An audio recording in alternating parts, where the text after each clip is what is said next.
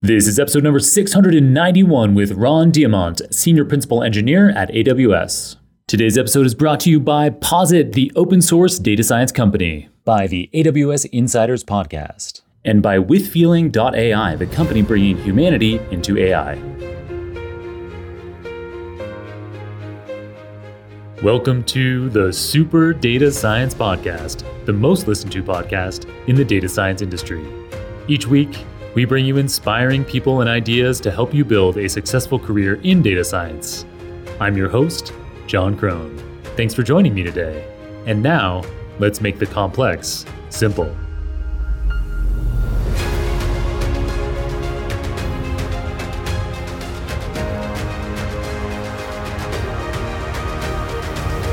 Welcome back to the Super Data Science Podcast. Today we've got an exceptional episode dedicated entirely to understanding the hardware we use to train machine learning models.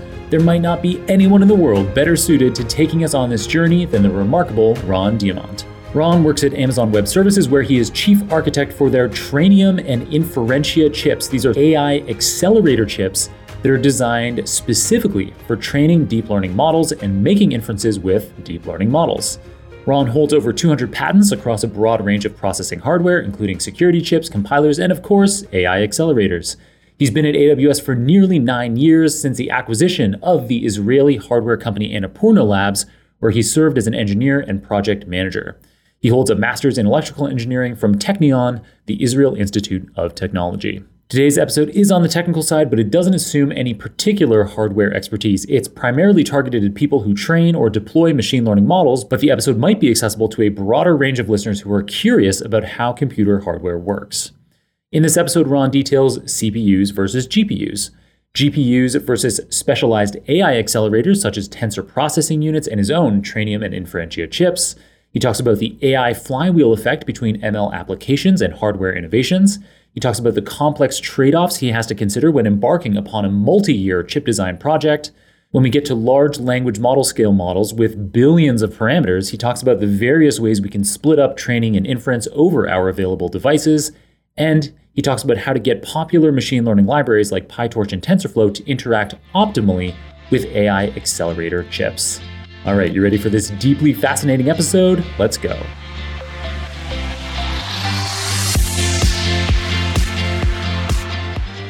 Ron, welcome to the Super Data Science Podcast. It's awesome to have you here. Where are you calling in from today?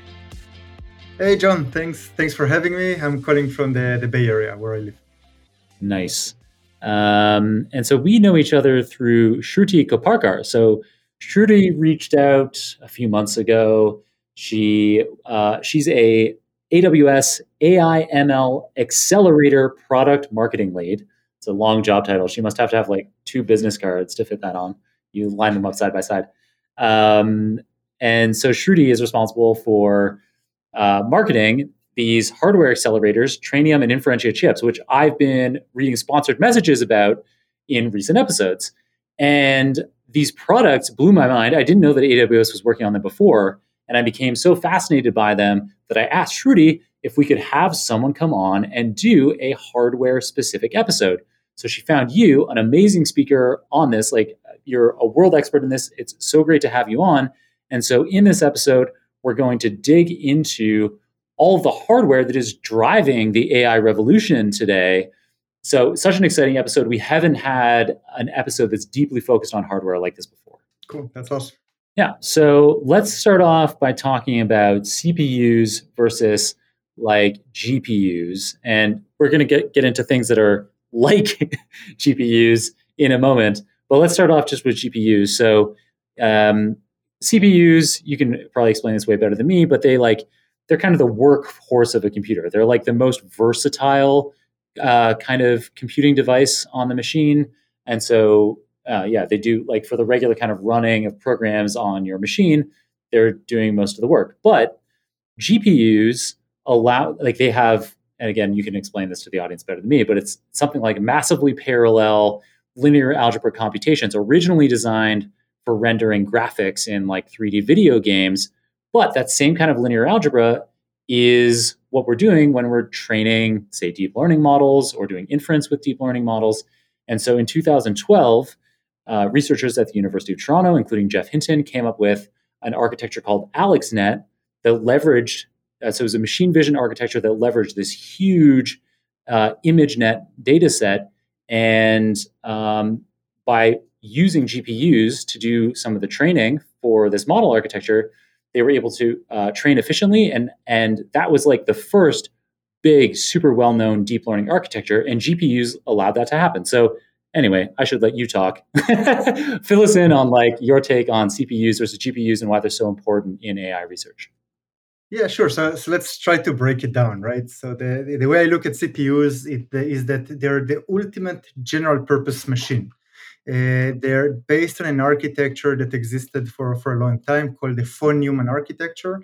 And the way that CPUs perform computations is that they bring data from an external memory to registers that are local to the CPU, to the hardware circuit that runs the computation. They read registers, perform a computation, and then write the results back to registers. And at least until recent years, these registers were scalars. So think about a single floating point number. Uh, the, uh, the beauty of this architecture is that it can really do anything, and that's why CPUs are used everywhere that you can think of. The downside of this architecture is that there's a lot of overhead in decoding an instruction in order to just multiply two scalars together or something like that. Now, modern CPUs in recent years improved that to some extent with vectorized instructions, but that's a, an incremental improvement over the fundamental architecture that is there. Uh, what GPUs do, so GPUs indeed were uh, at the beginning at least were optimized for graphic or for, for graphics or for massively parallel workloads, mm-hmm. and graphics was the first use use case that that uh, kind of led for the emergence of this architecture. And the idea with the GPUs is that the the fundamental concept is the same, but instead of using a few very powerful cores, you use thousands of weaker cores and then if you have a workload that is massively parallelizable, like matrix multiplications or like graphics where you compute a different pixel of an image, then you can parallelize the workload on all these slow, uh, slower or, or not as powerful cores and perform the computation in parallel and get an end-to-end acceleration. But if I try to tie that back to, to AlexNet that you mentioned, I think uh, what was interesting about the AlexNet paper was that it was as far as I know, the first uh, the first example of using a neural network with a very deep and a deep uh, number of layers and with a very large data sets. So basically, the leverage of scale in order to achieve state of the art results. In that case, it was was for a vision benchmark or workload. Mm-hmm. Um, and because they scaled the amount of computation needed so aggressively versus previous neural networks, they needed massive parallelization, and they achieved that with GPUs. Nice. Yeah. And it was a huge achievement. It blew all of the other machine vision models at that time out of the water. And it brought deep learning to everyone's attention. It was something like uh, a 30% reduction in errors relative to the next best model at that time. And so all of a sudden, academics and practitioners alike took notice. And by a year later, all of the top architectures in this machine vision competition were deep learning architectures, whereas the year before, there was just the one. so, yeah, exactly. Yeah, all of a sudden, deep learning started to be everywhere. Um, and 10 years later, it really is. And it's, I mean, it's mind blowing what's changed over 10 years. Uh, it's mind blowing what's changed over the last year. right. I think it was a mindset shift, by the way. I think uh, that that architecture architecture allowed everyone to think that a neural network algorithm can by itself win against all the tailor algorithms that we built as a community over a decade of uh, vision optimizations and so on. And that actually trailblazed the same exact achievements in other fields as well beyond beyond vision. Right, totally. So uh, a term, some terms that you used in your description of CPUs versus GPUs, um, which you know, I think I would normally just kind of let the person get away with saying them, but I really want to understand what it means, and you can explain it to me. So, you talked about CPUs having a small number of strong processors and GPUs is having a large number of weak ones. So, what is it that makes a processor strong or weak? You know what I mean? Like, yeah. Yeah, definitely. So so there's there's a couple of, of things to to kind of pay attention to, but at the heart of CPUs and GPUs that there's a hardware data path that we build, and that data path processes instructions. These instructions could be as simple as add or multiply two scalars together. And there's also control instructions or data movement instructions. So think about loading a value from memory or saving a value to memory. Now, that data path runs at a certain frequency, and state of the art CPUs run at a frequency of uh, somewhere around 3 gigahertz. Uh, and that basically means that that's the speed in which we do calculations. Now, on top of that, the, the data path has a bunch of optimizations in order to do multiple computations at once. So it can do multiply, and in parallel to that, load the next value, and in parallel to that, save the, the previous value, and, and so on and so on. Um, so, so that's how I would describe a CPU core. When you go to a GPU core, the, this main data path is much simpler. It runs at a lower frequency, uh, in order of one gigahertz or 1.5 gigahertz. So we're talking about two to three x slower. We don't do as many things in parallel as we do in CPU, but that simplicity is actually uh, beautiful because we can make these cores extremely small in hardware and then pack thousands of them uh, in a chip and get performance that way, given that the workload is parallelizable enough. Cool. Yeah, thank you. That makes sense to me. Um, so yeah, so the these weaker uh, processors they go more slowly uh, and they do simpler operations. Yep. Um, so I guess that means that like uh, doesn't mean that they're like cheaper to make, but they're also maybe smaller, so you can fit more of them into like a given area. Like, for example, like why wouldn't somebody want, like, would it be theoretically possible for somebody to build a GPU full of like three gigahertz processors or something? Yeah, it's, it's a good question. So there's there's a couple of reasons to that. First of all, these these very complex uh, CPU cores or very advanced CPU cores are indeed much larger area wise, and we do have a limitation on uh, the amount of area that we can build into a single chip. So that's one of the considerations there.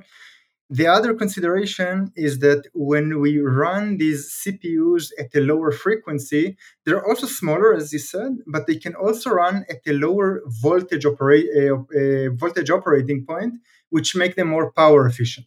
So, in some ways, building these small and simple CPUs allows you to run more power efficient and allow you to allows you to pack more cores in a single chip. Power efficient and probably heat as well, right? That's probably yep. a factor. Yeah. Yeah, they go hand in hand. Yeah. Cool. This episode is brought to you by Posit, the open source data science company. Posit makes the best tools for data scientists who love open source, period, no matter which language they prefer. Posit's popular RStudio IDE and enterprise products like Posit Workbench, Connect, and Package Manager, these all help individuals, teams, and organizations scale R and Python development easily and securely. Produce higher quality analysis faster with great data science tools. Visit posit.co, that's P O S I T.co, to learn more. So, all right, so that gives us a good sense, a really great sense of CPUs versus GPUs. Um, so then when we talk about these kinds of um, deep learning training accelerators like GPUs, there's lots of these different kinds of accelerators out there today. And in my like small man, small minded way um, and this was one of the things that i really had a hard time initially wrapping my head around with your trainium and inferentia chips is when shruti first came to me and i had a call with her i was like so these are gpus right?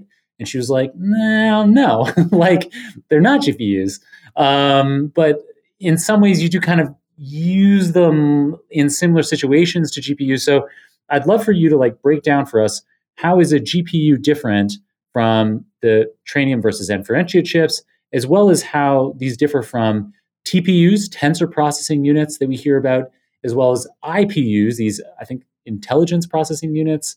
Um, so there's like all these different kinds of accelerators that we you can that we can use for deep learning, and I think more are emerging all the time. So yeah, break down for us like the differences.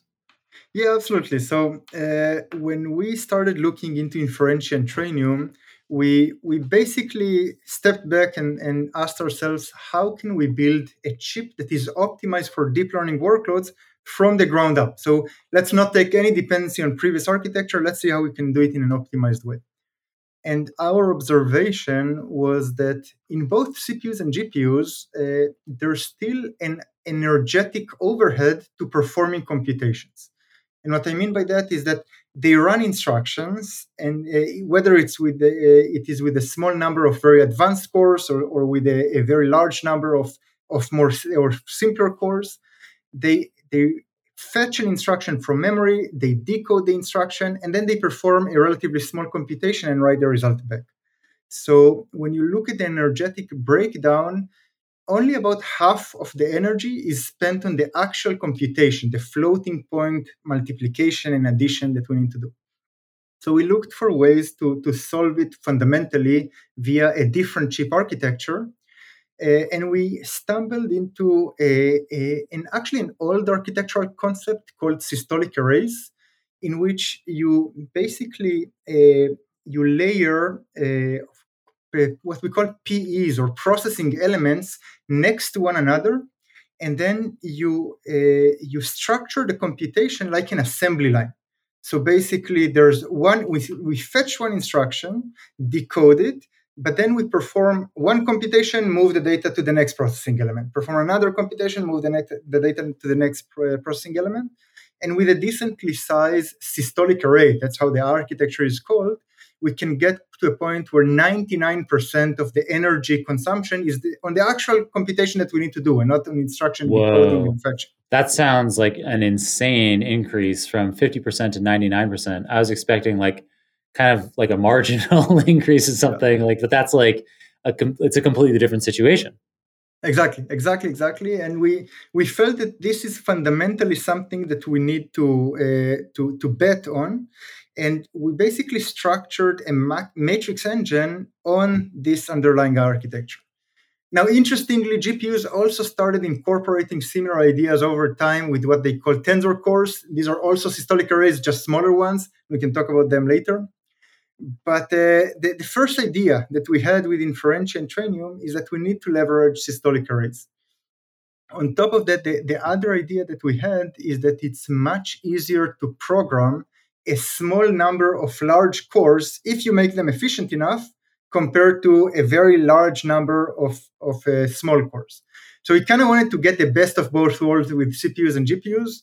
So make sure that we run at lower voltage uh, and then very uh, high energetic efficiency, but at the same time, make sure that we uh, have a small number of cores so that the software programming is much easier. And we did that as well with Inferentia and Trainium, along with all kinds of other optimizations to, to kind of accelerate deep learning workloads end to end, because it's not only matrix operations, it's much more than that. Wow. Very interesting. Um, so then, okay, so this kind of gives me a sense of the GPU versus Trainium Inferentia difference. Uh, so TPUs, IPUs, uh, how are those different from these other options? Yeah, let's talk about that. So, so basically, in recent years, recent years were kind of golden years for uh, chip architects because all of a sudden, this deep learning workload came in and it's extremely popular. It's exploding in the amount of compute demand that it requires, and now people get to rethink how how we should build compute units for for this workload. Mm-hmm. So there's there's a couple of uh, architectures that emerged over the last couple of years uh, TPU is one of them, and it's very similar in the fundamental architecture to what we do with Trainium and Inferentia. It's based on a systolic array. Uh, it has a set of uh, supporting vector engines that we can talk about later. But I would say that TPU sits on the same camp as Inferentia and Trainium, while other architectures like IPU and, and a few others uh, take a different approach where, where the, the main idea uh, in that architecture is that we want to avoid reading and writing data from memory uh, at all costs. So basically, that they, they build what's called a data flow architecture, where you read the inputs from the memory, but then you pass inputs from one engine to the other and try to avoid uh, writing data to memory all, uh, throughout the computation. Now, there are pros and cons with that approach. Uh, the advantage is that uh, you can build a, a more cost-effective system if you can do it right because the, the, the memory system is quite expensive. So, so you can kind of uh, oversubscribe to some extent uh, your memory system, or even have a very cheap, low bandwidth memory system. Uh, but the downside, as I see it, is software simplicity. Because now, as we program these chips, we need to make sure that we take into account how the data flows from one engine to the other and make sure that it never get to gets to a point where some of the, the compute units are idle because they're waiting on, on the neighboring compute units to, to get free or something like that. So it adds some softwaring challenges that need to be solved. Very interesting. So yeah, so the pro with a TPU is that it can be cost efficient because of how they've uh, optimized to try to have data flows moving uh, into memory and out of memory. Uh, but the con of that is that there's extra complexities, uh, and if you if that, that could mean that some of these processing units are sitting idle. Yeah, that's for IPUs, but yeah. Oh, for IPUs. Yeah, my bad. Yeah. For no no the for TPUs uh, TPUs are not are, are not uh, data flow architectures. They they're, uh, they're, they they have at the heart of them they have a very efficient matrix computation engine but they are supported by a very high bandwidth high performance memory subsystem to move data in and out of uh, this ma- this efficient matrix uh, engine. Nice. Okay all right. So that is a great introduction to these kind of these popular uh, deep learning accelerators. Um, with GPU, TPU, IPU, there's just like one kind of brand at least for these kinds of chips. But with AWS's, you have these two different brands, Trainium and Inferentia, for related, like they're they're related in some in some way as well. So, uh, could you break down for us uh, you know the similarities and differences between the Trainium and Inferentia chip, which if it isn't obvious from the name, and actually it took me a while to figure this out myself. So like when Shruti first came to me, I was comparing side by side. I had on my screen the the web page for Trainium and the web page for Inferentia, and I was reading through all the detail, all the specs, and I was like, what are the, what's different about these two chips? And then when I kind of like, it's one of those things where like when you step away from the problem, then it hit me. I was like, oh, it's in the name. Trainium is for training, inference is for inference. Come on. Um, but yeah, so what what are the differences between these two chips?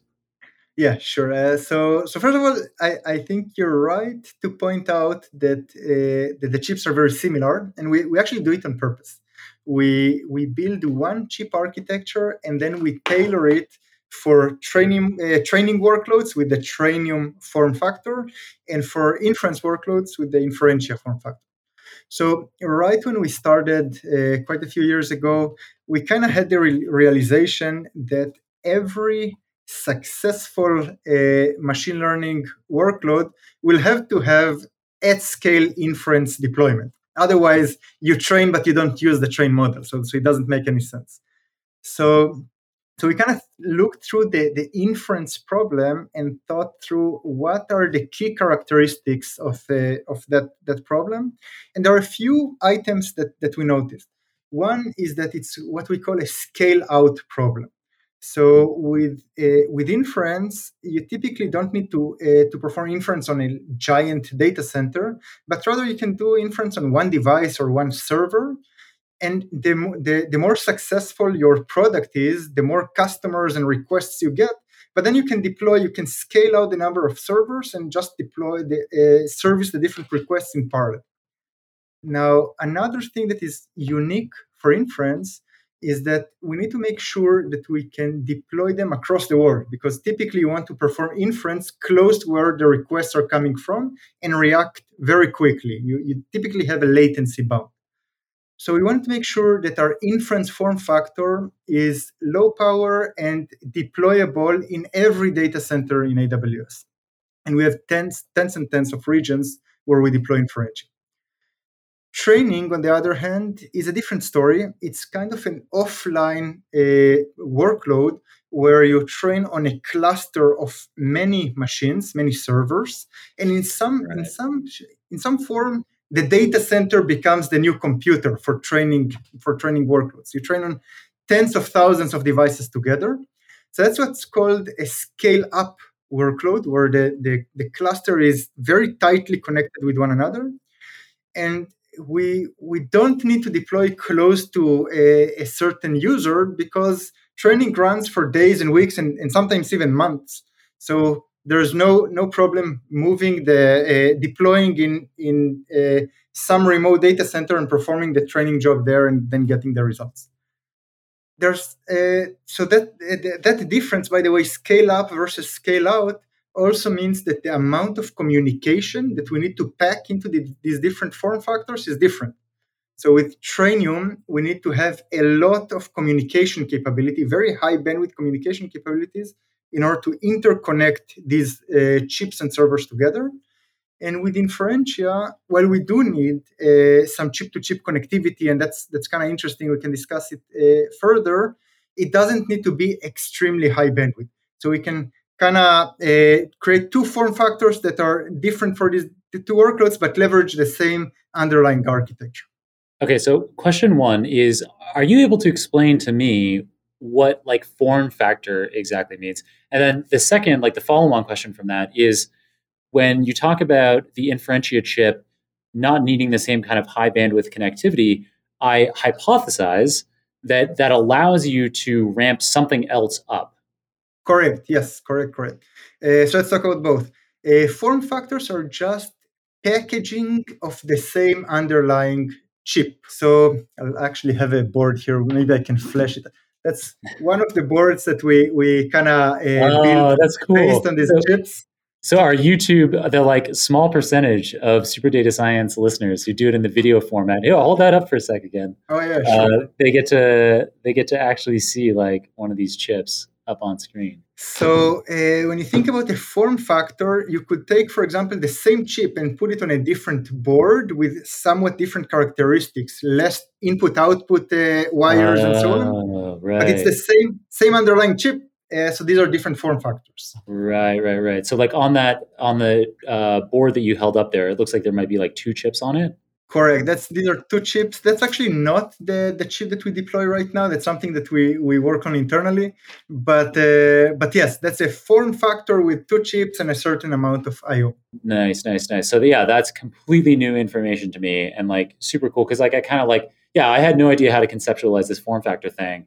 I've heard that before, but now it sounded when I'm talking to you, it's like yeah, there's so many questions that I've had for you today that I'm like I would usually just kind of like let it like go. And I'm just like, okay, like weak compute versus strong compute. I kind of like at a high level know, know what it means, but it's awesome to have you actually break it down for us. And so, yeah, so this is a really cool thing too. So with these form factors, you have the same chip, but the way that you connect them to the surrounding board is different, uh, yes. which allows you to take advantage of different. So in the case of going back to the, the second question that I have for you and that you're just about to answer, but I'm not letting you, is uh, with Trainium, you had uh, your your uh, specializing in having a high bandwidth uh, connectivity so that you can have a scale up workload uh, supporting lots, potentially tens of thousands of these Trainium chips working together to train a model over days, weeks, or maybe even months. Um, and then, so with Inferentia, you can have the same chip, but they're connected to the board in a different way, which allows for yeah. So the with with Inferentia, we we basically reduce the amount of I/O or or chip-to-chip connectivity, network connectivity that is not required for inference, and that allows us to do a couple of things. Uh, the first one is to to reduce costs, and that's important in large-scale deployment. The other thing is to pack more of these compute servers in a single data center rack and then we can have more compute density within the data center. And again, at the end of the day, it all comes into enabling our customers with best in class performance and, and price performance. Basically, the cost per inference that they can achieve. Cool. This episode is supported by the AWS Insiders Podcast, a fast paced, entertaining, and insightful look behind the scenes of cloud computing, particularly Amazon Web Services. I checked out the AWS Insiders show myself and enjoyed the animated interactions between seasoned AWS expert Rahul. He's managed over 45,000 AWS instances in his career, and his counterpart Hillary, a charismatic journalist turned entrepreneur. Their episodes highlight the stories of challenges, breakthroughs, and cloud computing's vast potential that are shared by their remarkable guests, resulting in both a captivating and informative experience. To check them out yourself, search for AWS Insiders in your podcast player. We'll also include a link in the show notes. My thanks to AWS Insiders for their support. So, yeah, so it lowers costs, which obviously, yeah, is super important to people, especially in that inference situation, because you are going to, so uh, when you're training a model, you might say, okay, um, you know, we're going to need this many hundreds of processors running for a week in order to train our gigantic large language model. Um, but uh, so so you're like you're kind of like well that's a one time cost and I'm willing to eat it and I'm willing to pay extra to have this uh, high bandwidth connectivity to have that training done in uh, one week instead of two. Yep. Um, but when you're doing inference, all of a sudden you're like, okay, this GPU is going to be running 24 7 all the time in order for our users to be able to make use of my LLM. And so then once you're in that situation, you're thinking about, okay, if this is running 24 7, 365 days a year, uh, what can be done to lower costs without sacrificing performance? Exactly. But it's this Inferentia device that is going to run 24 7, not the GPU. Oh man, okay. yeah, exactly. yeah, that's a, that's a bad habit. We got to get yeah, exactly. Um, yeah, the Inferentia device, exactly.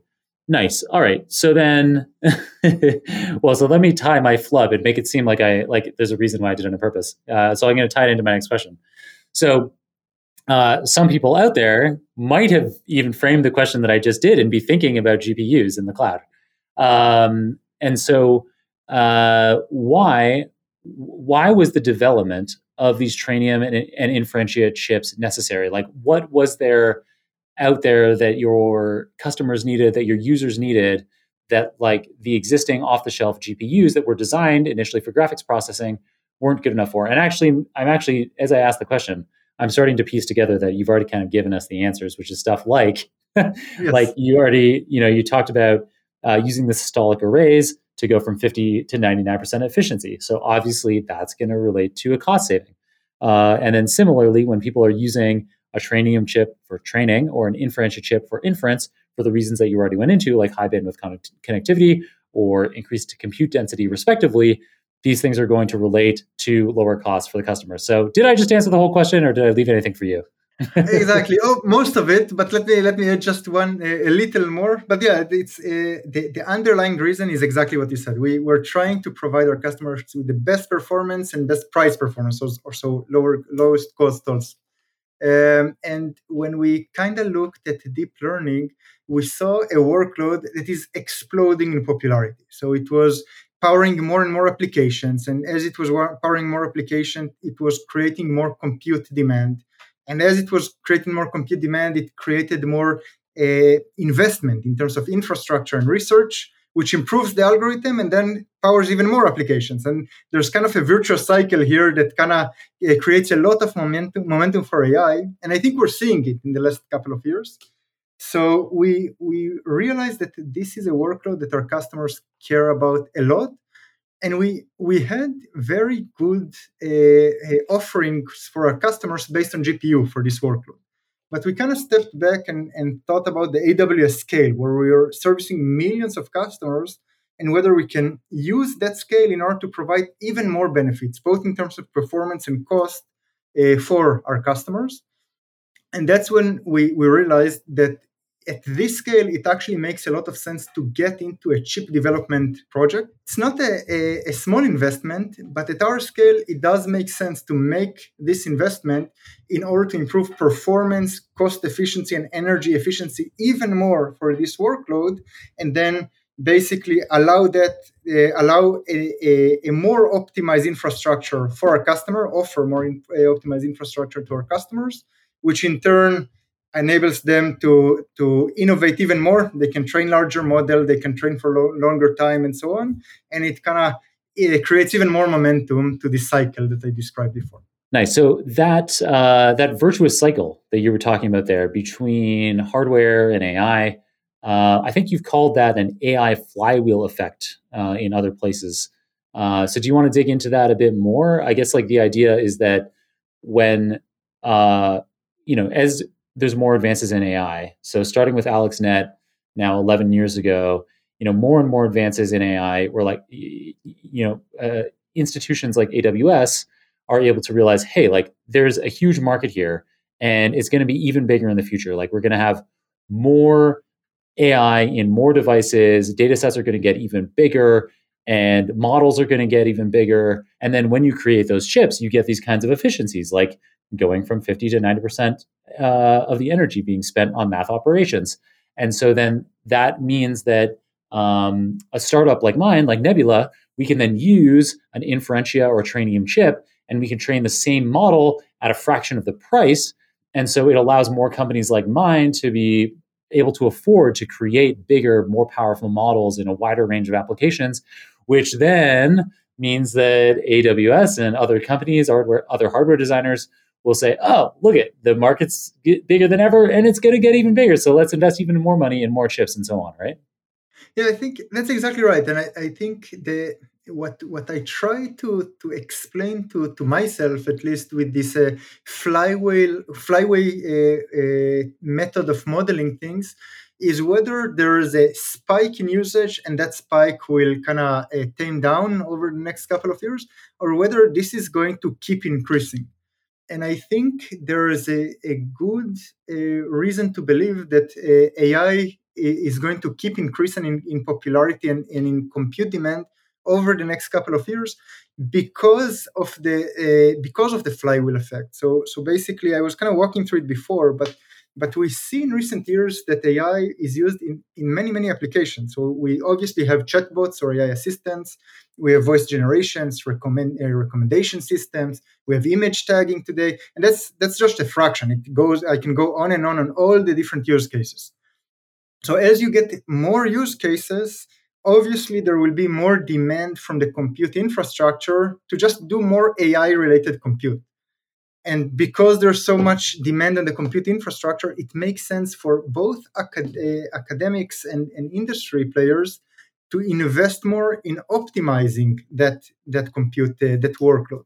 And that involves tooling and it involves finding different methods to do things more efficiently.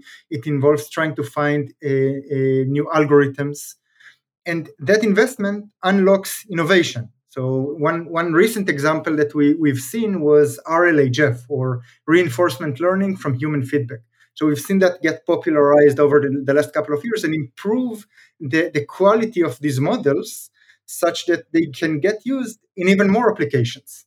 So and so you can see why this kind of feeds into itself and creates even more usage and that usage create more innovation and even more usage so i think we we can make a, a decent argument why ai will keep increasing over the next years or maybe even decades and it's worthwhile investing a big time investing with big projects in order to make it more efficient. And that's that's what Inferentia Trainium is all about. Really cool. And great example there with the rlhf um, so that ties into how we've talked about this on the podcast before, but this is uh, for listeners that aren't aware of it. Uh, this reinforcement learning from human feedback allowed the huge jump in capabilities from GPT 3 to GPT 3.5 and then especially to GPT 4. And it was this idea that by with uh, b- by using user feedback, so OpenAI was able to use thumbs up, thumbs down in their platform um, in order to have this proprietary data set of the of um, sentiment effectively on what kinds of responses users are looking for versus not looking for and that's what allowed gpt-4 in particular to be so intuitive feeling about anticipating the what you're looking for. And so it's like it's wild to me with GPT-4, for example, that I I won't tell like you know I'll ask a question and it'll give me a response and maybe the response wasn't exactly what I was looking for and I won't say like uh you know that's wrong this is what I'm looking for I just I ask like a tangential question and it seems to intuit that that it was wrong like it was like oh I'm sorry uh I now see that you were looking for this other thing and so let me tell you about that. And I'm, I'm like, whoa, like, yeah, that's amazing. Yeah, I agree.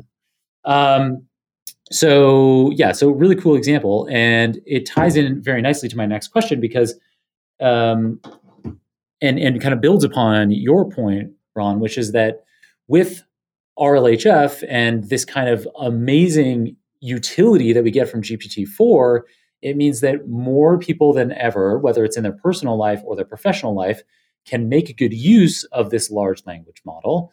Um, and so, uh, yeah, and so you know that means that people who are making decisions about investing in hardware will be like, okay, there's obviously going to be way more growth in the future, and these models are going to require lots of compute.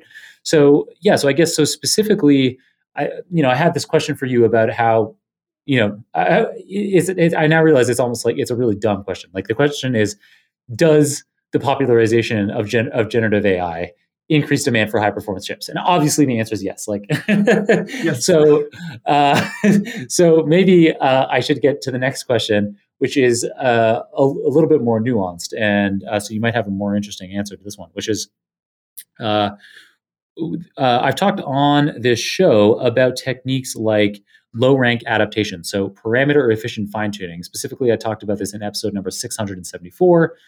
And so these techniques like LoRA are designed to allow us to take a big LLM and insert um, relatively uh, rare matrices within the overall architecture. So you add a tiny bit of parameters to your model, like it could be in the area of like half a percent.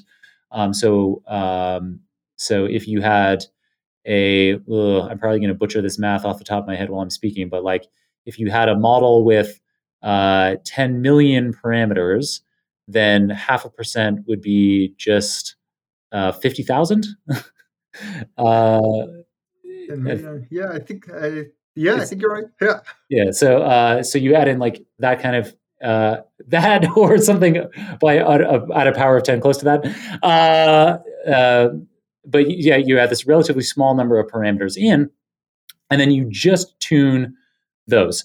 And so people are trying to come up with these kinds of algorithm optimizations for training in order to dramatically reduce the cost of training these LLMs. So you take a pre-trained LLM that you can download open source, and I've had tons of episodes about that recently, um, stretching back to the Llama episode in episode number 670 and a bunch of subsequent Friday episodes. Um, so you get these big open source LLMs, uh, and then you insert this very small number of new matrices to train.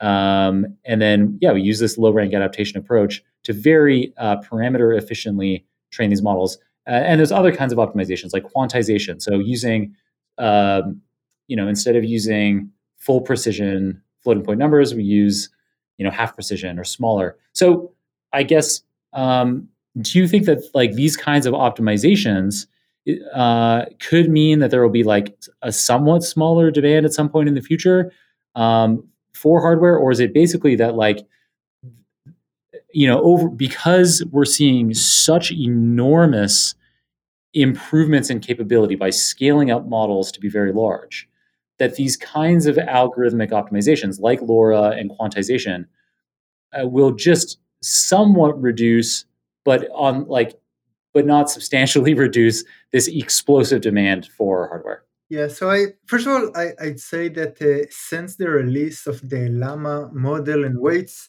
uh, what was ha- what's happening in the in the community is amazing. Uh, the amount of innovation and the pace of innovation that uh, that we're seeing is is absolutely fantastic. And all these ideas like LoRA and QLoRA are coming into the kind of the front stage and improving the efficiency of these models. That's fantastic.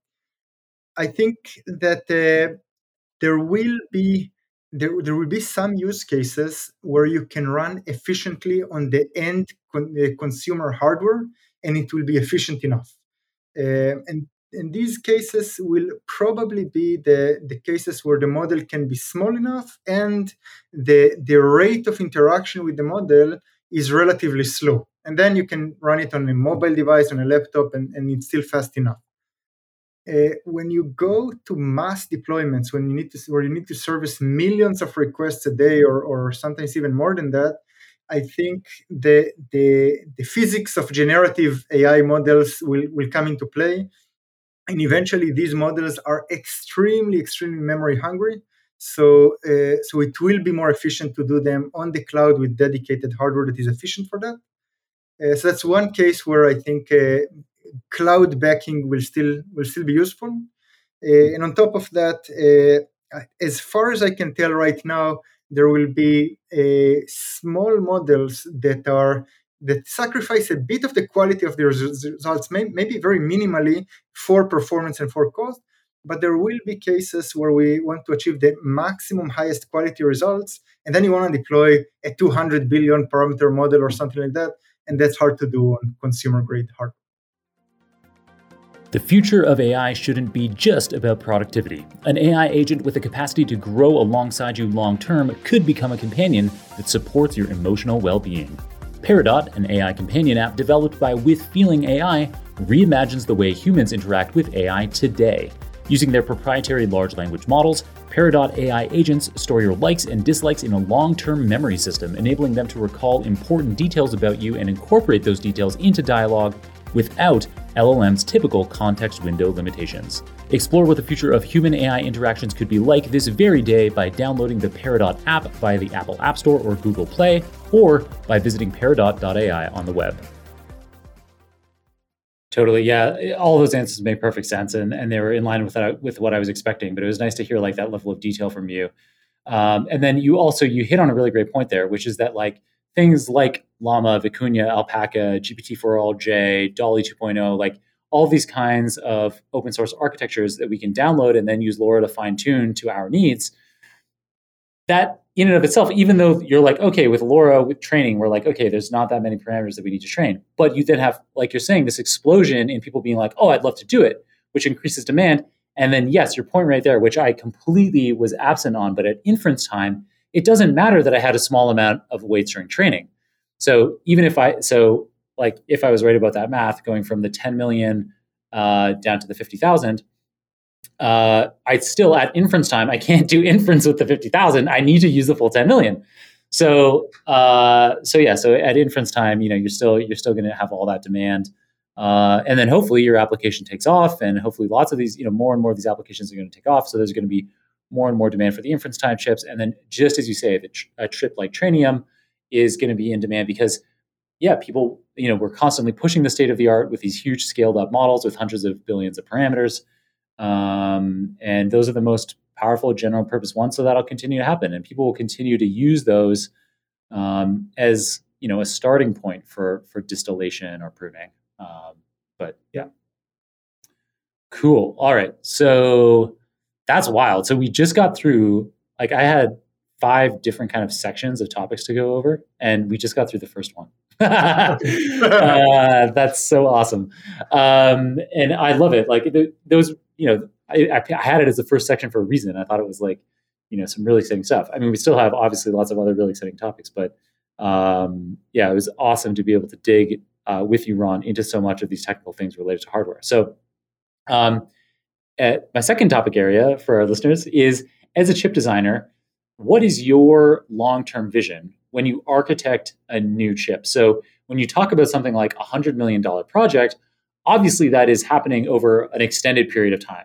So, you have to make predictions about what people are going to need many years from now in their devices. How do you go about uh, doing that kind of long term design? Yeah, that's that's a that's a tough one, and it's a it's one of the, the areas where I think experience actually matter, matters, where you kind of see chips that succeeded and chips that didn't succeed as much. You kind of get a, a, good hunch of uh, where to focus on. Um, and just before I answer, I would also add that the way that we build chips, the, the first the, the first copy of the chip costs about $20 million to manufacture. But then every every other chip, every other copy of the chip after that costs tens of dollars or, or maybe a hundred of dollars. So that's that's a very unique uh, unique setup, especially when when described to software folks, because the cost of a mistake is brutal. If you need to fix a mistake and remanufacture the chip, that's an extra 20, $20 million right there. so you really need to be confident about two things about the specifications of the chip that you generated and also about the level of testing that you did so that there's there won't be a silly bug that causes us to remanufacture the chip. So with that kind of preface um, we uh, I, I, think what you said is exactly right. When uh, building chips is a, a, of decent complexity is a process that takes about two years time. It's not a quick process and then we build servers and deploy them into the data center and people use them for quite a few years three four five years. So when we start a new chip project we try to anticipate what's going to happen over the next five six or seven years and that's extremely hard to do for, for almost any workload but especially in ai where things change in, in a super rapid pace right? Um, and it's it's very tempting to try to guess what changes will come in three or four years. But uh, but I think it's I, I, honestly think it's impossible. I think no one knows where AI will evolve into in the next uh, five years or so. So one of or, or two techniques that we try to to deploy or that I, I at least try to deploy every time I, I go and build a new chip is uh, the first one is to look at the workload and try not to target the current popular workload but rather try to decompose it into primitives, generalize the primitives, and build a, a, a, mach- a, machine, a chip that is very efficient in uh, offloading or accelerating these different primitives and let our customers kind of play Lego with these primitives and create a new workload five years out from now. So that's one, the, the ability to break down to primitive primitives and try to generalize them. The second one uh, is something that I, I personally took from from Charlie Munger actually. So I, I love following Charlie Munger. I, I find him super wise, and he has this set of mental models that he uses for a bunch of decision making, uh, uh, the, the decision points that you need to make. And one of them I, I especially like. It's a, it's a mental mo- model called inversion. And the idea is that whether on the on the professional life, by the way, or on the personal life, if you have a question that is super hard to answer, try to invert the question and answer the, that inverted question. In many, in many cases, it's much easier to answer the inverted question, and then it guides you through how to deal with the more complex question. So if I kind of try to tie that back to what you asked, we're trying to build a chip that will last for five, seven years or something like that. And the question that we're asking ourselves is what's going to change over the next five years and we need to prepare the chip for what kind of future looking features should we build in. And i would argue that if we invert the question it can give us a lot of clarity. So what's not going to change in ai over the next five to seven years? And that's uh, that's actually a simple question to answer. So yeah, like I, linear algebra operations. linear algebra operations are here to stay. Uh, different data types are here to stay. Like we saw FP32 and bfloat16. I don't, uh, and it's it sounds intuitive now, but when we just started, folks were arguing that we need to build uh, chips that only do int eight and nothing else, int eight math and nothing else. And we were saying no, that's that's it too uh, too significant of a bet. Right now, people are using all kinds of different data types. So we, we figured we need to allow our customers with this flexibility to choose the data type that is optimal for their use case. And, and by the way, even more intuitive uh, things than that. So there's no no chance in the world in five years people want to want high performance. Everyone wants more speed, right? Everyone wants lower cost. So we, de- we, we try to design the chips around the things that we know are going to be needed. And then, as I said before, try to generalize the primitives and not kind of overfit, uh, if I use uh, ML lingo, to, to one specific workload. nice. That's a great example. Yeah. And so Charlie Munger, for a bit of context uh, for listeners who haven't heard of him, uh, he is Warren Buffett's business partner at Berkshire Hathaway. And so probably most people have heard of Warren Buffett. A few years ago, he was the wealthiest person on the planet, uh, largely on the back of his big holding company, Berkshire Hathaway. And Charlie Munger is Warren's right hand man. And I think he's 100 years old now. If I, something like 98 or 100, something in these lines. Yeah. Still and, sharp as a, as a knife. Yeah, that's what they say. People like friends of mine were posting from like the most recent Berkshire Hathaway uh, annual general shareholders meeting photos like with Charlie Munger and just saying, yeah, how sharp he is. And yeah, he's like, he's famous for like how much he reads and how widely he reads. Yeah. Um, cool. All right. Yeah. So his inversion approach, uh, yeah, makes it answer, makes it easier to answer difficult questions. And you gave a perfect example there where like, yeah, when you're trying to figure out what will change, answer the question what will not change. And you're, you're absolutely right. That did make it easier to understand. And I'm going to try to remember to apply this in my personal and professional life. I hadn't heard before. Um, so thank you very much for that.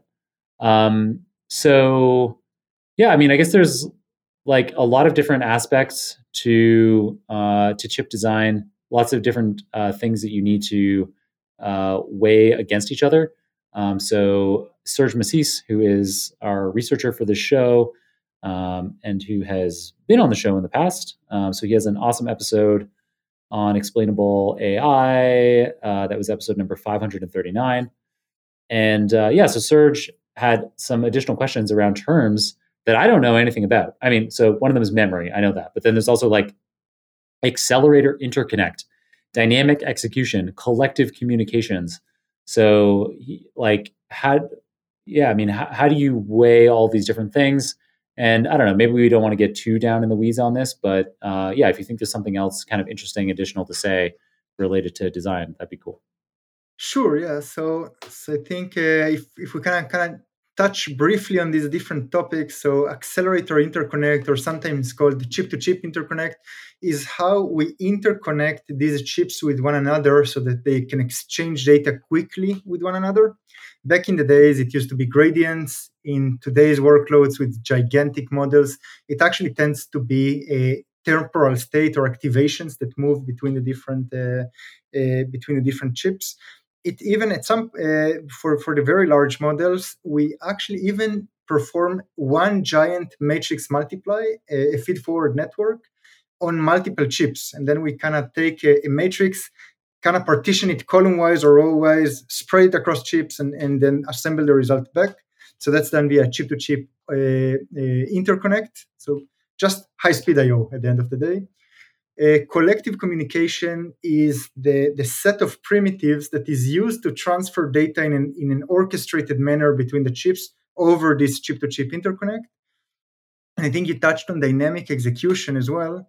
Uh, yeah. Dynamic execution is is uh, is something that is is challenging to some chips, especially highly parallelizable chips. Uh, and the idea is that uh, if, if we kind of uh, use software uh, terminology as a uh, as an example, if you have an if condition in the middle of the code, then you you you get dynamic execution based on the data that that that is being processed. You decide whether to execute one piece of the code or the other.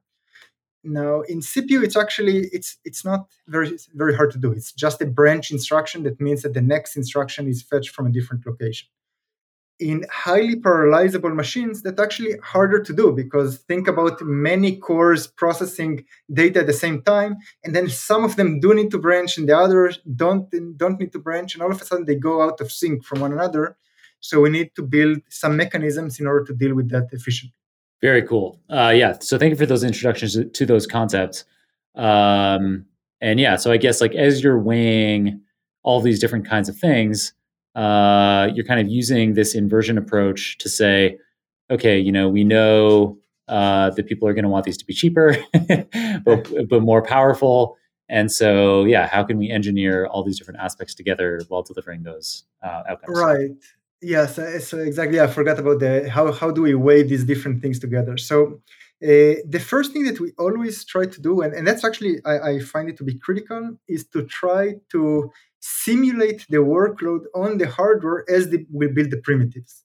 and that that allows you, us to kind of think top down rather than bottoms up. So instead of kind of trying to build all kinds of engines and then at the very end look at how we can uh, kind of force them to run the workloads that customers care about, we start with a couple of workloads, try to make them different than one another to kind of have a, a large span of different usages of the hardware, and try to simulate it on, uh, on the hardware we're thinking about building, uh, and trying to see how see how things will play out. So this allows us to to get a better mental model on how uh, how to uh, to partition the device and what capabilities the chip needs to have. And then the, the next thing after that is so we, we talked about the, the inversion uh, approach. So basically, if we talk about dynamic execution, are we sure that dynamic execution will uh, will be needed, right?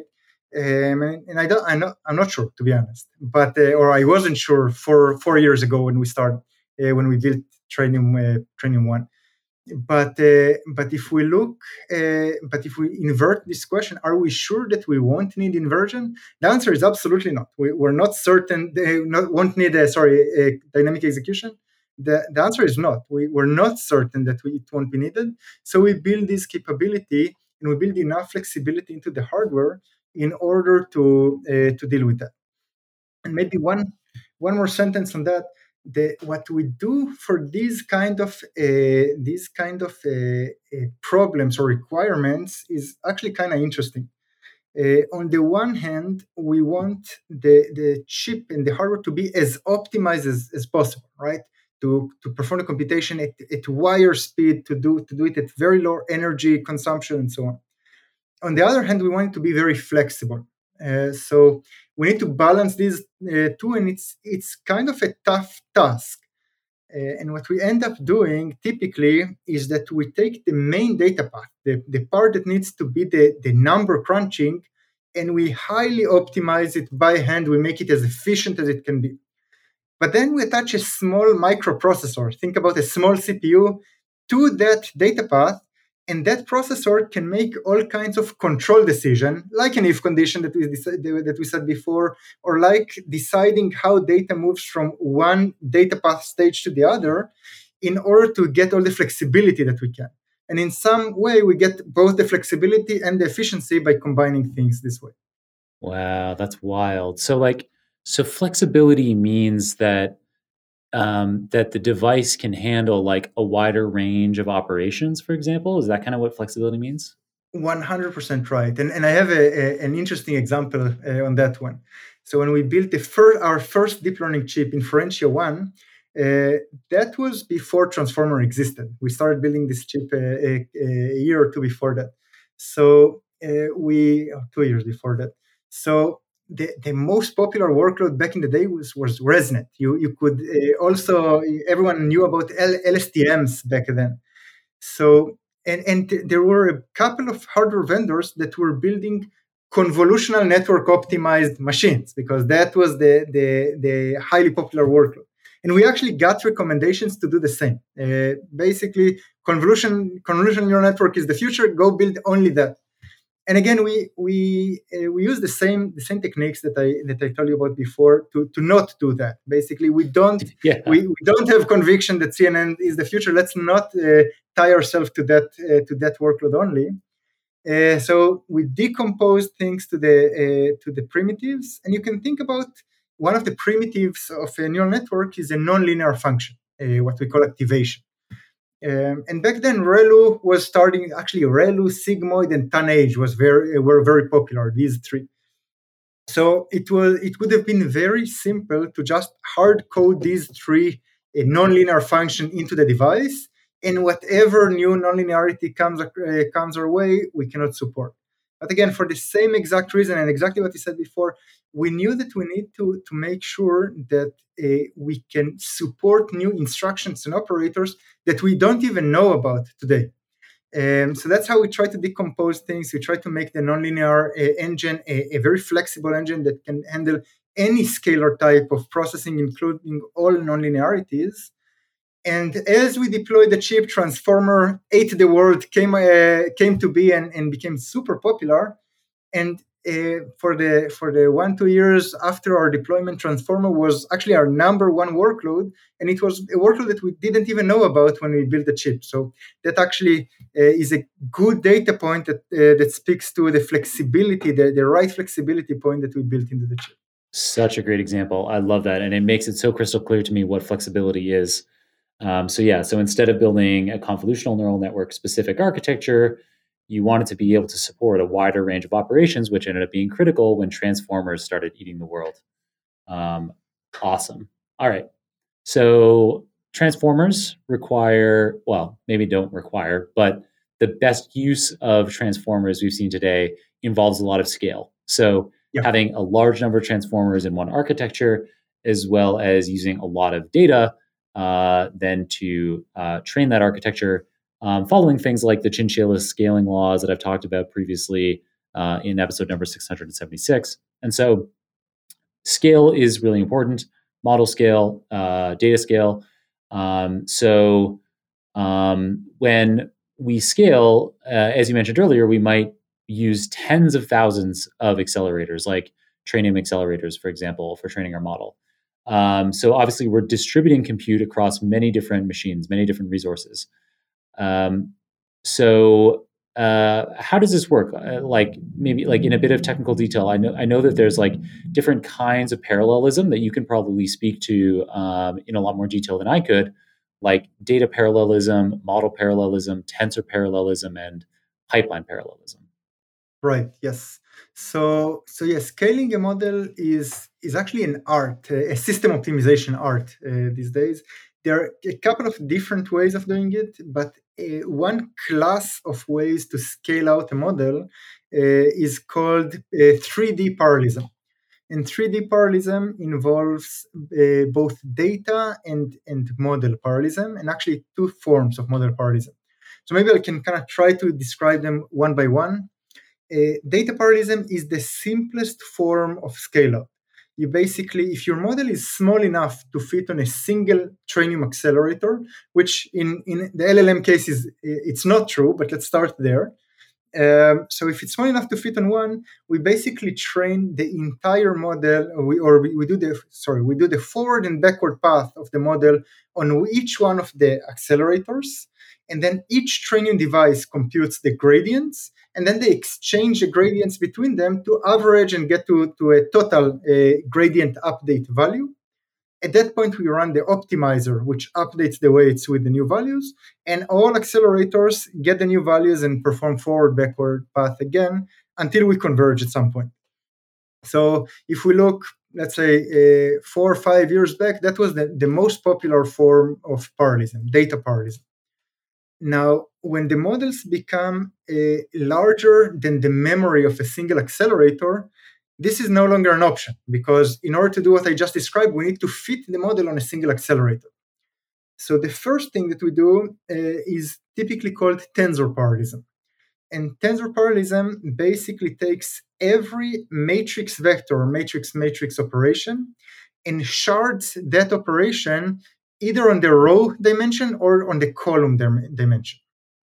And then if we have, let's call it 16 Trainium devices that are doing uh, the same computation with a tensor parallelism degree of 16 per the number of accelerators, each one is going to get 1 over 16 of the weights of each layer, perform a portion of the computation, and then we use the chip to chip interconnect that we talked about before in order to assemble the result from that matrix matrix uh, multiplication and spread it across all the chips. So by doing that, we basically effectively increase the HBM or the memory that is attached to one accelerator to the total HBM of 16 accelerators. So think about instead of 32 gigabytes, we can get 512 gigabytes and we can do it with very minimal overheads. You can the, the amount of overheads that tensor parallelism uh, uh, induces, if you do it correctly, if you kind of overlap between communication and computation, is in the uh, is in the order of five seven percent. So we can do it extremely efficiently. That's the first form of parallelism. So now we have 512 gigabytes of memory with 16 of these devices. But what happens if the model is gigantic, if it's 1 trillion parameters? Then it doesn't even fit on 512 gigabytes. and when that happens, we we actually uh, and and actually it, it, doesn't even fit for smaller models than that. For 200 billion parameters, it all already doesn't fit because we need to store both the weights and the gradients. So uh, so at that time, that's where we introduced what's called pipeline parallelism. And what that means is basically that we uh, split the layers on groups of 16 training devices that are doing tensor parallelism. So let's say 16 training devices will do the first 10 layers, the other ones will do the next 10 layers, and so on and so on. And then we make sure to pass the data f- between each groups of accelerators. But we need to do it on the forward path and the backward path while keeping the weights and gradients uh, local for each group of 16, which makes for uh, certain bubbles of idleness for the accelerators that we need to solve in some way. And there are all kinds of techniques in order to solve that, but I'll, I'll pause here to, uh, to, to give you a chance to follow up. nice. Yeah, that's great. I think I followed all of it. So, um, data parallelism is uh, the simplest, I think, conceptually, where you can fit a model onto a single device. So then you can just, uh, you know, if you want to have 16 accelerators, each with a model loaded on it, uh, you simply flow different data points into each of those 16 uh, devices. Um, and then you can a- accumulate your gradients across those different devices um, and allow you to just end up with one model in the end. Yep. Um, we need tensor parallelism when the model doesn't fit onto a single device. Um, and uh, this allows us to scale up to 512 gigs um, of weights across different accelerators. But um, sometimes even that isn't enough. And then we need to go to a pipeline parallelism, uh, where in that case, uh, we're, we're additionally breaking up the training into different layers. Correct, yes. Yeah, yeah. So just tackling uh, some of the layers at a time because we can't even infer over the whole model uh, yeah, yeah, we can't do inference over uh, uh, all, of, all all of the layers, even in just a part of the model. Right. Yes. And there are others. That's only one class of parallelism, by the way. There's another class of parallelism that stemmed from a paper called the Zero Zero Redundancy Optimizer, and uh, there are a lot of similarities, but the, the main difference is that instead of doing pipeline parallelism, as I described before, where we split the, mod, the model on the layer dimension between different groups of accelerators, instead of doing that, we we still we still shard the model on the on the layer dimension but we read the weights remotely from a different set of accelerators but run the entire model on, on a single set of devices. So slightly different more more network uh, uh, demanding but uh, but similar in approach uh, in some way. Very interesting. Um, so yeah so super cool. So this gives us a yeah, a good sense of how uh, models can be split up depending on their size. Um, from my research notes from Serg, uh, he also pointed out to me that there's something called the Trainium Ultra Cluster. And so um, this allows us to connect over 10,000 training devices in a single cluster. So, what kinds of challenges come up when we're dealing with that kind of enormous scale? And what kinds of models are making use of that enormous scale? That's a fantastic question. Yes. So, so first of all, uh, it was up to 10,000 training devices. It's up to 30,000 training devices today. So we keep increasing it. Um, it. Let's start with the type of models that use it.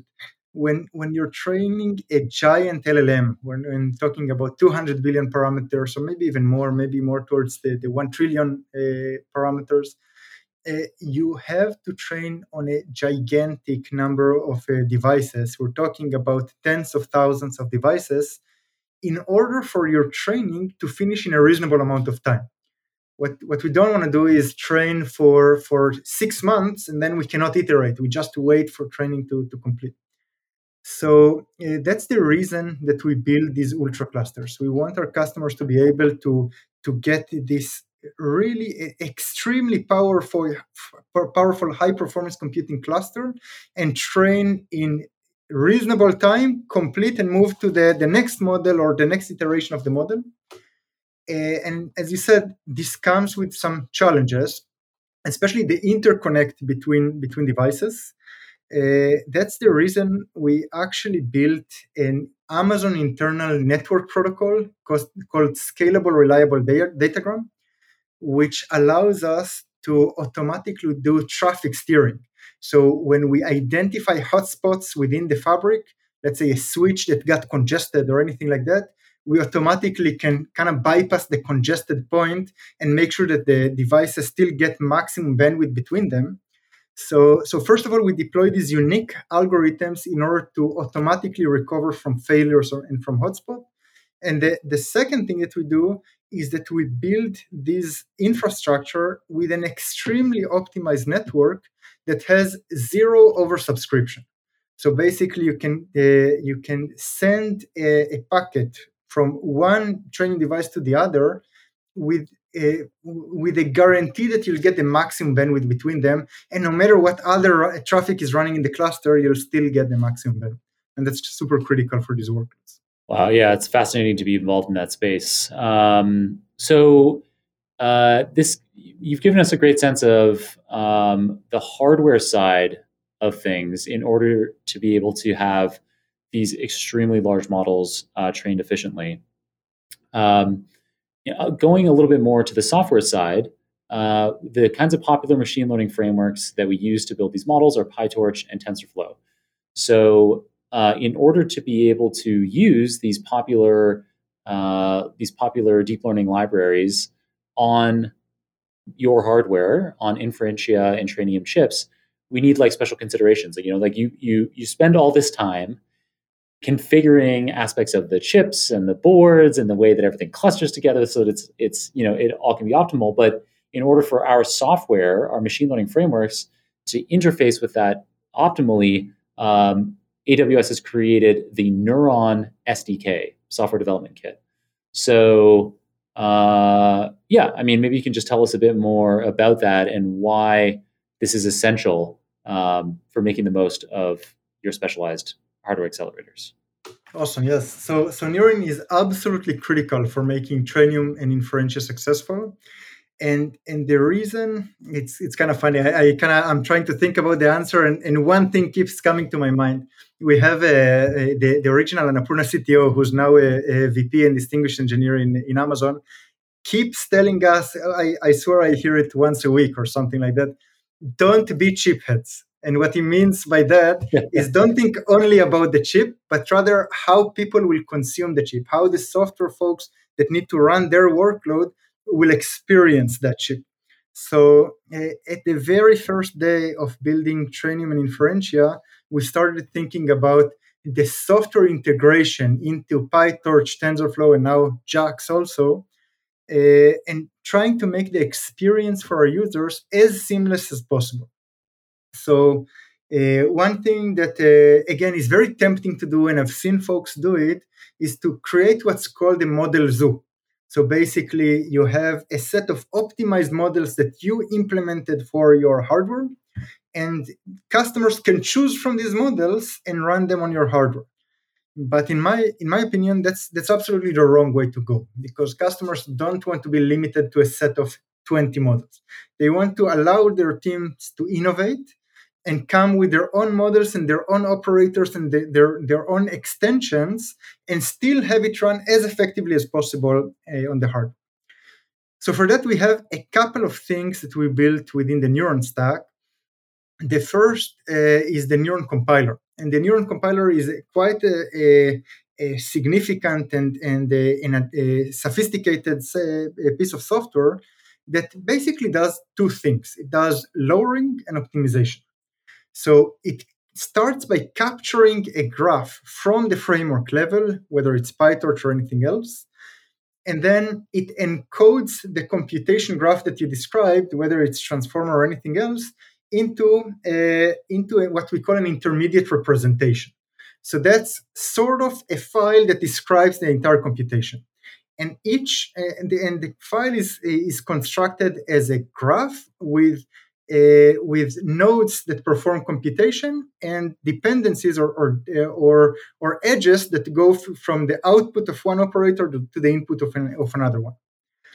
Uh, after doing that, we do uh, something that is uh, basically the heart of the neuron compiler, which is what we call the tensorizer sometimes.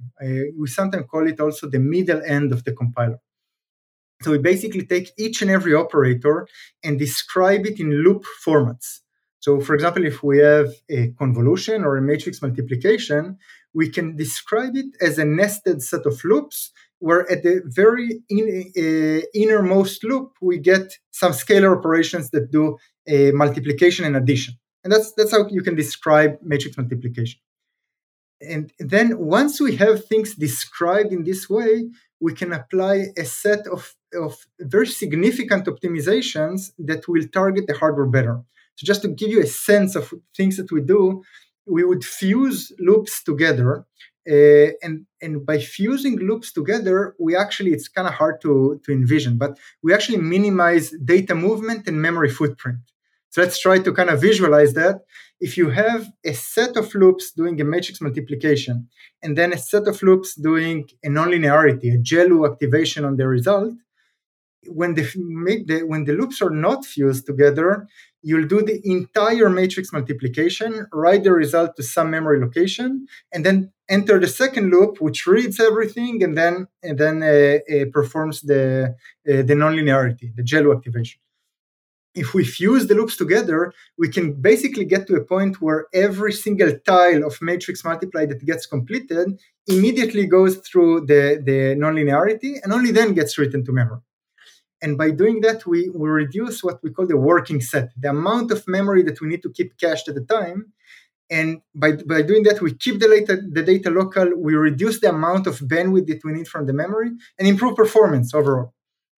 I kind of try to speed things up to not describe the entire stack, but mm-hmm. uh, but at the very end of this tensorizer stage, we take the innermost loops and we kind of collapse them into hardware intrinsics, basically instructions that can be uh, executed by the hardware with a single instruction. So if I kind of try to tie to, to the uh, beginning of our con- conversation, we had the, the large systolic array that can do matrix multiplications very efficiently. So if we so we t- let's say that the matrix the, the systolic array can handle 128 by 128 matrix multiplies. So we create an inner tile from the loop with 128 by 128 dimension, and we lower that to a single hardware instruction and we eventually perform scheduling and allocation to maximize communication and comput- computation at the same time and target the hardware in the most efficient way. So I'll say one more thing and then I'll, I'll pause again. Um, so that's one that's one kind of theme of making it as easy as possible for customers to target our hardware. At the end of the day, they need to add two lines of code that basically uh, instruct the, the, the compiler what are the edges of the graph that you want to, to target the device that you want to compile, and everything else happens behind the scenes. The other key capability that we bake into the hardware and the software stack is what we call custom operators. Uh, you touched on, on QLoRa uh, before and about uh, the innovations of doing 4-bit inference and, and, uh, and so on. That's exactly the reason that we built this mechanism that we call custom operators at its heart, it's just a set of deeply embedded vector processors that are inside our Trainium compute units. And they have access to the other, the other engines in the caches. And the, the nice thing is that they can run your C code without our involvement at all. So you can compile the entire graph, but then let's say you have this magic operator that you want to deploy and you don't even want to share it with us. So it can be int4 to, to int8 dequantization. It could be zero decompression, or it can be anything like that. Uh, so you can build this operator uh, and, and, target our hardware uh, and run it in conjunction with the rest of the, the graph that our software stack compiled. So these two together are very powerful, in, in my opinion. Nice. Yeah, such an amazing explanation. And it's mind blowing for me the depth of knowledge that you have in particular about deep learning operations. I mean, I guess to some extent you'd you'd have to, given what I now know about your role. But coming into this interview, I had no idea that as a chip designer, you'd have to know this level of detail around exactly the operations that are happening um, in a given uh, deep learning model. So, yeah, super cool to hear all that.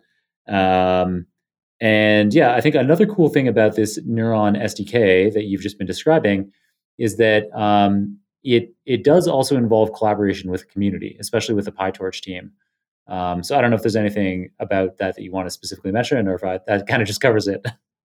No, it's absolutely true. We we uh, we love collaborating with the PyTorch team. Uh, we actually collaborate between us, uh, Meta with PyTorch, and Google with XLA. So the the three companies are collaborating quite uh, quite tightly with one another, and we. Uh, one of the things that we try to do together is to make sure that the entire stack is integrated well together. Uh, so I didn't talk about that, but the front end to our compiler is called XLA, and XLA is an open consortium these days, where our attempt, our, our goal is to make sure that all hardware devices have the same entry point so that integrating different hardware devices from any framework will be much easier. Um, so that's one.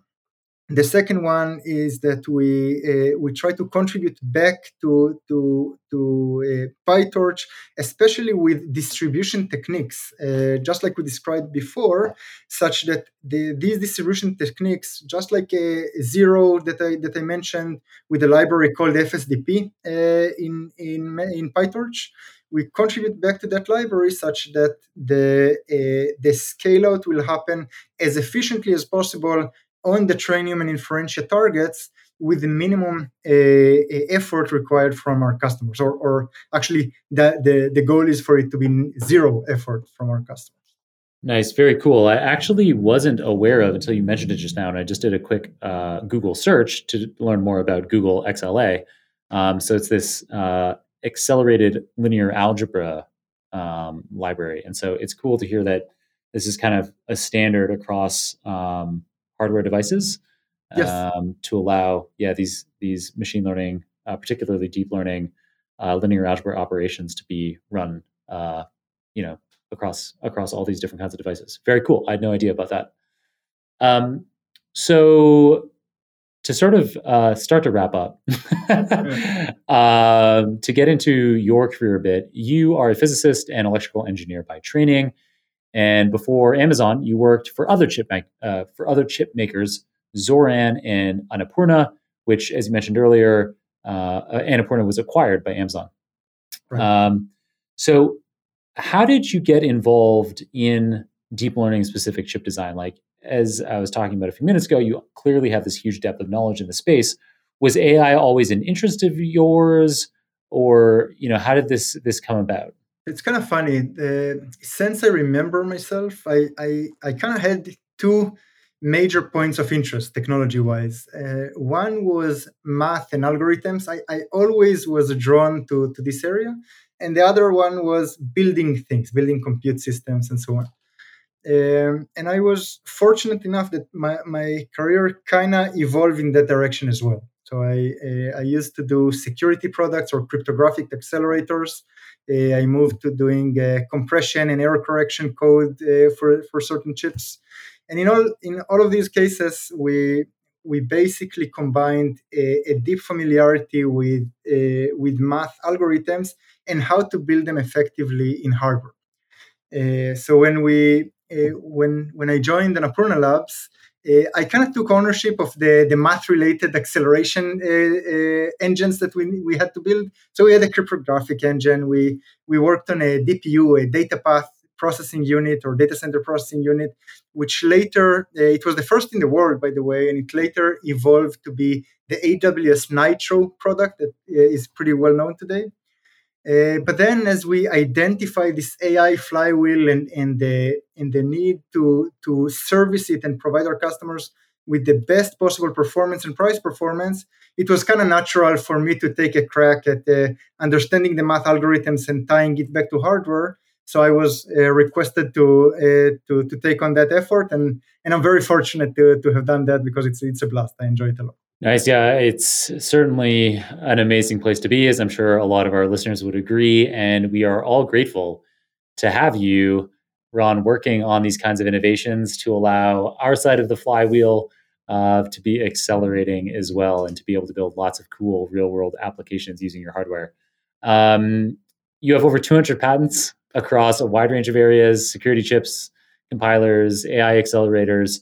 Um, what do you see happening for you next? Is I, I imagine there could be a huge amount of depth in this AI area, and you're just kind of like, give me AI all the time for as long as I can, or yeah, what do you see for yourself going forward? Uh, so, so I'm having a blast with with our AI teams. Uh, I I especially enjoy uh, working in Amazon. We have a bunch of super talented teams across a wide range of uh, domain expertise, compilers and servers and chips and uh, and firmware. Uh, so I, for now, I don't see anything anything other than continuing to make this this as as efficient and as optimized as possible. And time will tell what's next after that. Uh, very cool, Ron. All right. So before I let you go, a question that I ask all of our guests is Do you have a book recommendation for us? Uh, that's, a, that's a tough one for me because most of the, the books that I read are technical books. Uh, but there is well, a book that you I can you can give us a technical one too. You know, like uh, you know whatever you think is best. No, that's that's fine. I, I think a, a, book that I read recently and I, I found it uh, to be illuminating is uh, "Richer, Wiser, Happier." Uh, which talks about investors, uh, including Charlie Munger and Warren Buffett.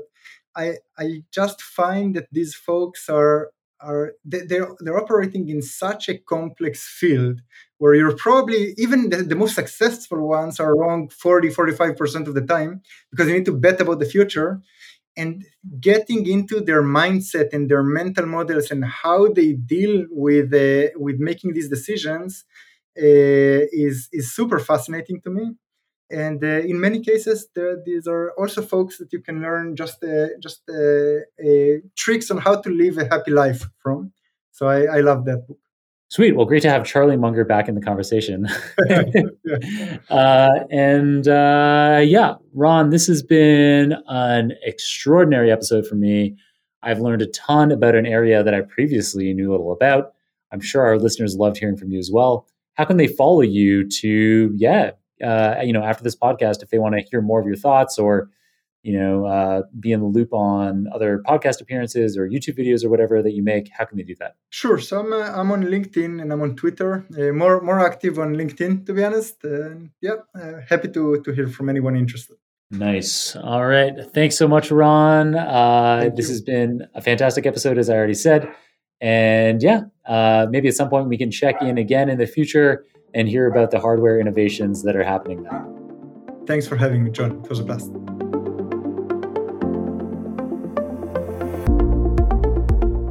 Well, what an intensely educational conversation that was for me. I hope you took a ton away from it too.